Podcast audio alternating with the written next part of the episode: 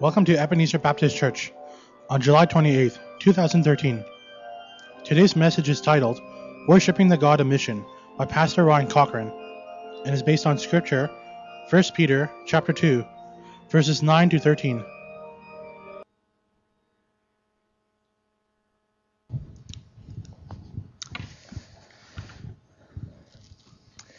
Let's pray together.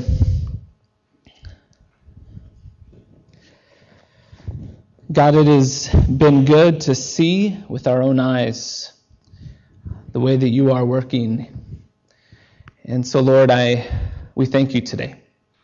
And we thank you for uh, the way that you are moving, God, here at Ebenezer in our lives. God, the way that you are moving in Mexico. God, it is good to see. Lord, I pray now as we as we come to your word uh, Lord, that we would hear it. God, I pray that you would move in us right now as we listen to you. In Christ's name, amen.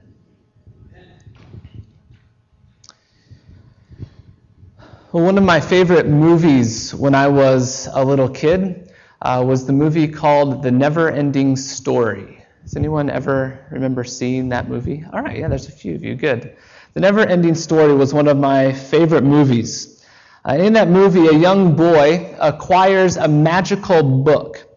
And he steals away up into the attic of this old building to read this book. And whenever he opens the book to read it, the boy finds that he's not just a reader of the book, reading about other characters. When he opens the book, he finds out that he himself is one of the characters in the story. As the boy reads, he becomes a part of this other world. It's a world that existed a long time before he opened the book, but a world that he himself becomes a part of. And this new world that, uh, that he's in in this book is influenced by his desires, by his actions, by his hopes, by his failures, and by his successes. His life becomes a, a part of the plot and narrative of this whole world in this book. His actions even have a real impact on how the book ends. When we open up the Bible, and when we read it, and when we read about a story, a story that existed and began long before we were born and long before we opened up the Bible. But when we open it and when we read it rightly, we discover that this is God's story that we have been invited to be a part of. It's God's story that by God's grace, He has invited us to become a part of this story that He is telling in this world. The Bible is the story of God's work of creation and redeeming His creation from sin and brokenness and death. And when we open up the Bible, we read verses that say things like this For it is by grace you have been saved through faith. And this is not from yourselves, it is the work of God, so that no one may boast. Not by works, so that no one can boast. For we are God's workmanship, created in Christ Jesus to do good works, which God prepared in advance for us to do. When we read verses like this, when we read them light, rightly and when we read them with expectation that they are about us and for us, we discover that God has invited us to participate in Him and in His story and in His mission in the world. God has saved us by grace so that we might do good works that He prepared for us to do. God has lovingly and graciously prepared for you and I good works to do.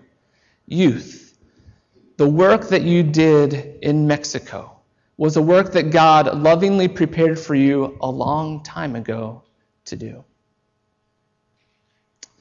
God has prepared for us, His people, those baptized into Christ, to be a part of bringing about His purposes in the world through these good works that He has prepared for us.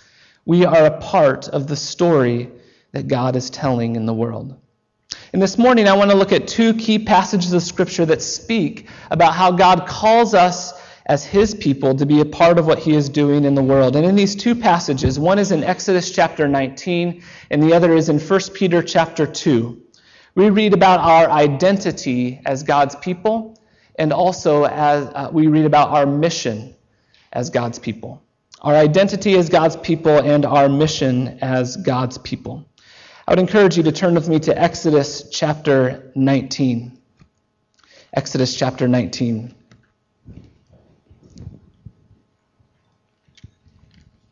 Before I read these verses, let me set the scene for you a little bit here in Exodus.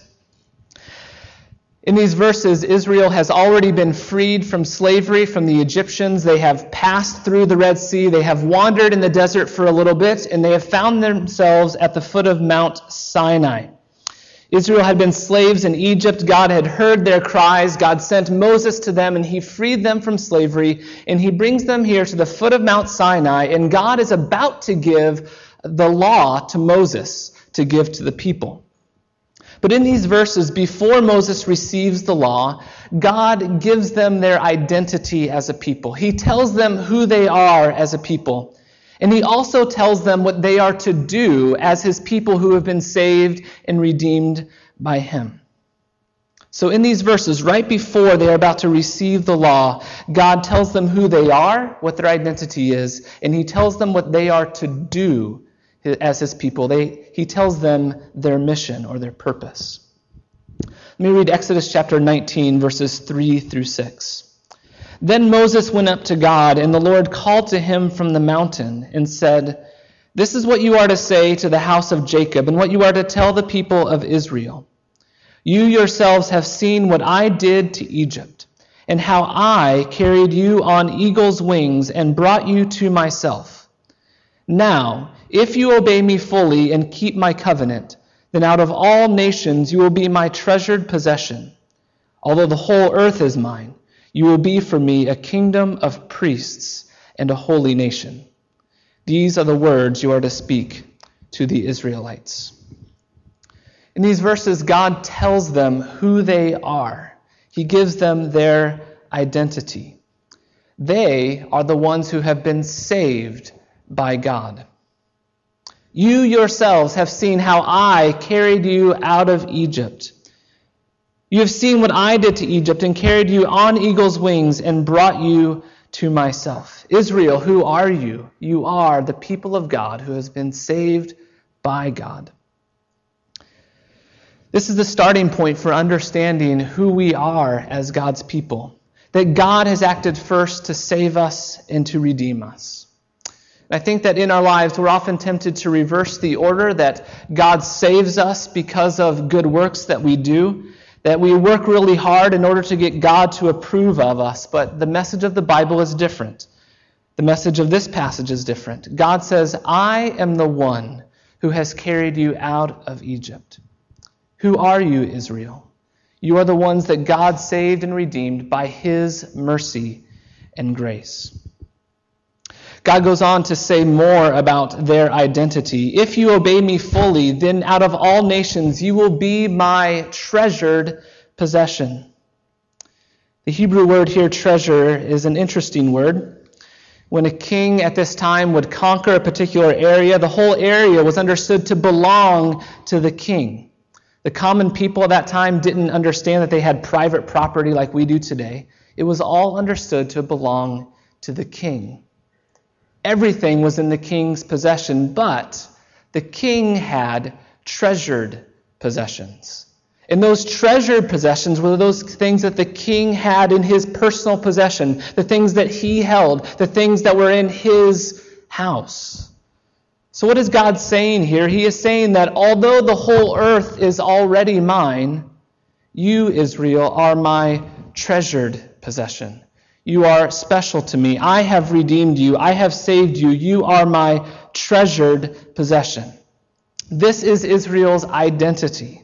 They are God's treasured possessions, the one who have been saved and redeemed by God's mercy and grace.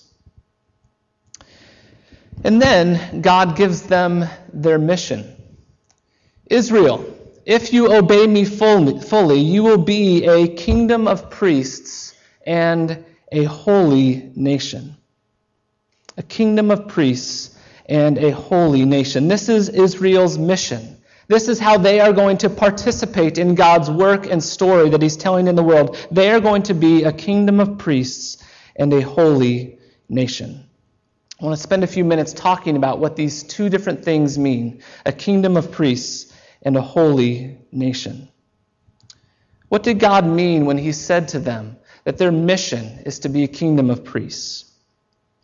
Well, the task of a priest in Israel was to be an intermediary, intermediary between God and man.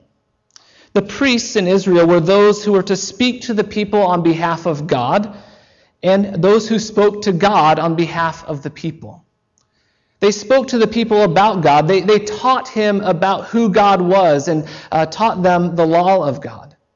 It was through the work of the priests that the people came to know God and to know the law and to know how they were to honor God with their lives. The role of the priests in Israel was to make God known to the people.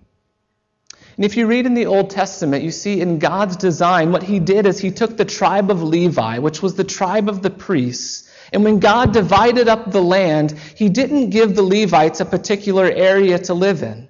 Instead, he told the Levites that you are to go and to live among all the tribes. You're to be scattered throughout all of the different tribes of Israel. And so there were to be priests living among each different tribe so that the tribes of Israel would have people who would speak about God to them and who would speak to God on their behalf. The tribe of Levi were the priests scattered throughout all these tribes of Israel to do this work of making God known to the people and also praying to God on behalf of the people. And now God says to Israel, You, as a whole people, are a kingdom of priests. Just as the priests within Israel went about their tasks teaching about God and making sacrifices to God and praying on behalf of the people to God as they lived among the people, now the people of Israel are called a kingdom of priests among the whole world. As they lived in the world among the pagan nations around them, they were called to be a means of God's revelation to the people. They were to speak to the pagan nations about who God was. This is what the priests of Israel were to do for all the people of Israel, and now this is what Israel was to do for the world to make God known to the world. God tells them also that they are to be a holy nation. A holy nation. Part of Israel's mission, their purpose was to be a nation, a society of people who were set apart for a very specific purpose. Israel was not simply to be a congregation of worshipers who came together on the Sabbath day at the temple to offer sacrifices and worship God. Their whole life together as a society was to be an act of worship. They were a nation, a society of people with particular practices and celebrations that were meant to honor God. In Exodus chapter 19, after God gives them their identity and their mission, the very next thing that God does is He gives them the law, which was to be their way of life in the world. This is how you live as a holy nation, as a special people in the world. And God's plan for Israel, for His people, for this holy nation, was that their way of life, the way that they interacted with one another, the way that they treated one another, the way that they interacted with the strangers among them, was to be an example of holiness for the world. And so, as the other nations looked to them and their way of life, that the world would come to know God.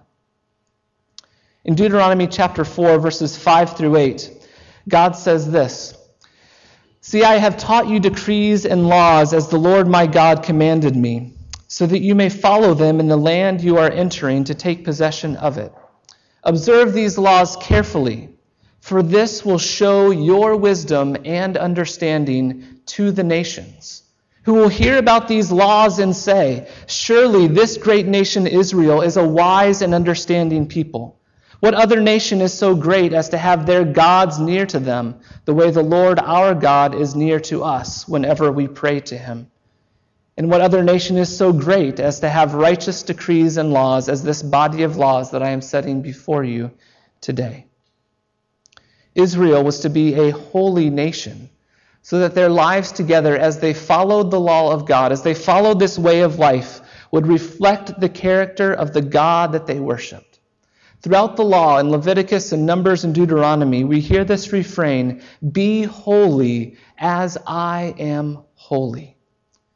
Their lives were to reflect God's character so that the nations around them would come to know God. This was their mission to be a kingdom of priests and a holy nation in the world. Now turn with me to the book of 1 Peter. 1 Peter chapter 2. 1 Peter was written not only to the Jewish people, but was written to the church, Jew and Gentile, as we heard last week from the book of Ephesians. Jew and Gentile brought together those who had come to know and confess that Jesus Christ was Lord. And listen to what Peter says to us, the church. 1 Peter chapter 2 verses 9 and 10. But you are a chosen people, a royal priesthood, a holy nation a people belonging to God, that you may declare the praises of him who called you out of darkness and into his wonderful light. Once you were not a people, but now you are the people of God. Once you had not received mercy, but now you have received mercy. Do you hear the echoes of Exodus chapter 19 in Peter's words? Actually, really not even echoes at all. Peter basically quotes Exodus chapter 19 when he's talking about the identity of the church. You are a chosen people, a treasured possession. You are a kingdom of priests. You are a holy nation, church. You are the ones who have been saved by God as his chosen people and are his treasured possession. And you, like Israel, are to be this kingdom of priests and a holy nation. Just as the priests in Israel were scattered throughout all the tribes in order to make God known to the people. Just as the Levites were scattered throughout all these tribes, so now followers of Jesus Christ are scattered in every country and in every city and in every town and are called to be priests among the people, making God known to those who they live around.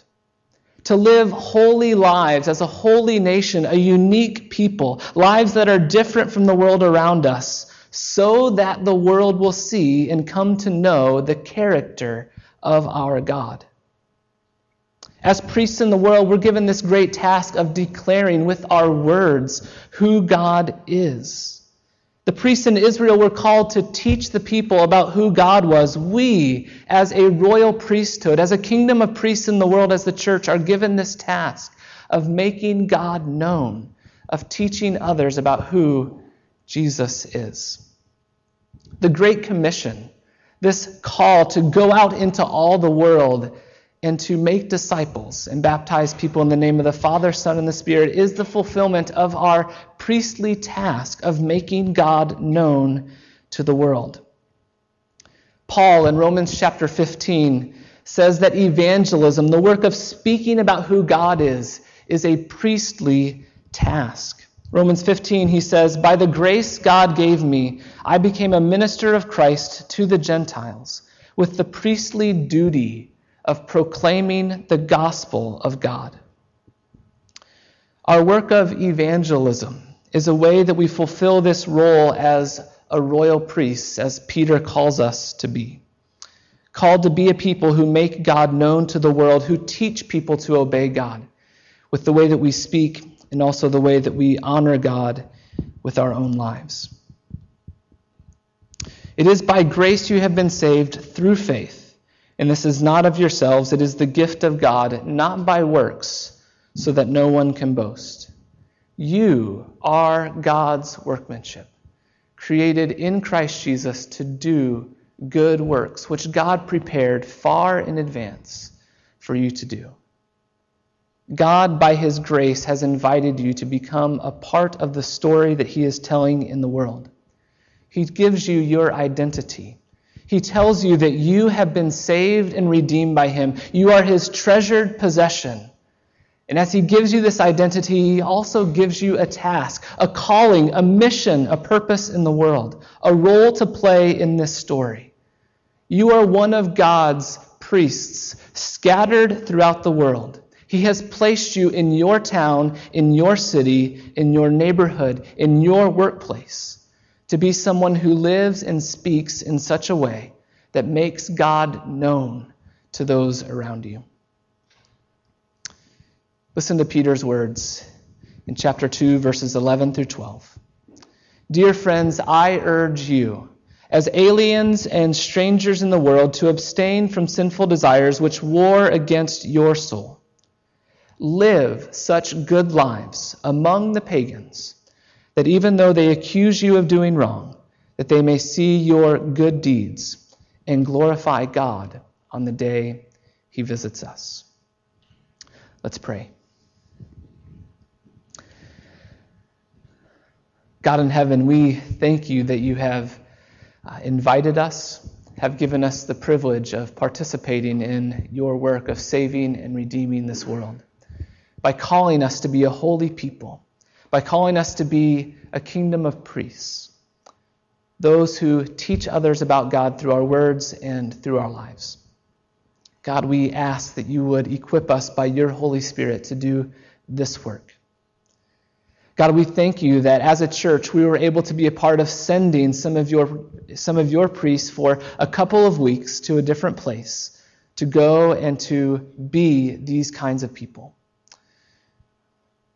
God, I pray that as they have come back, and Lord, as we have heard their stories, Lord, as we think about the calling that you've given to us, Lord, I pray that you would make us this kind of people. We ask this in Jesus' name. Amen.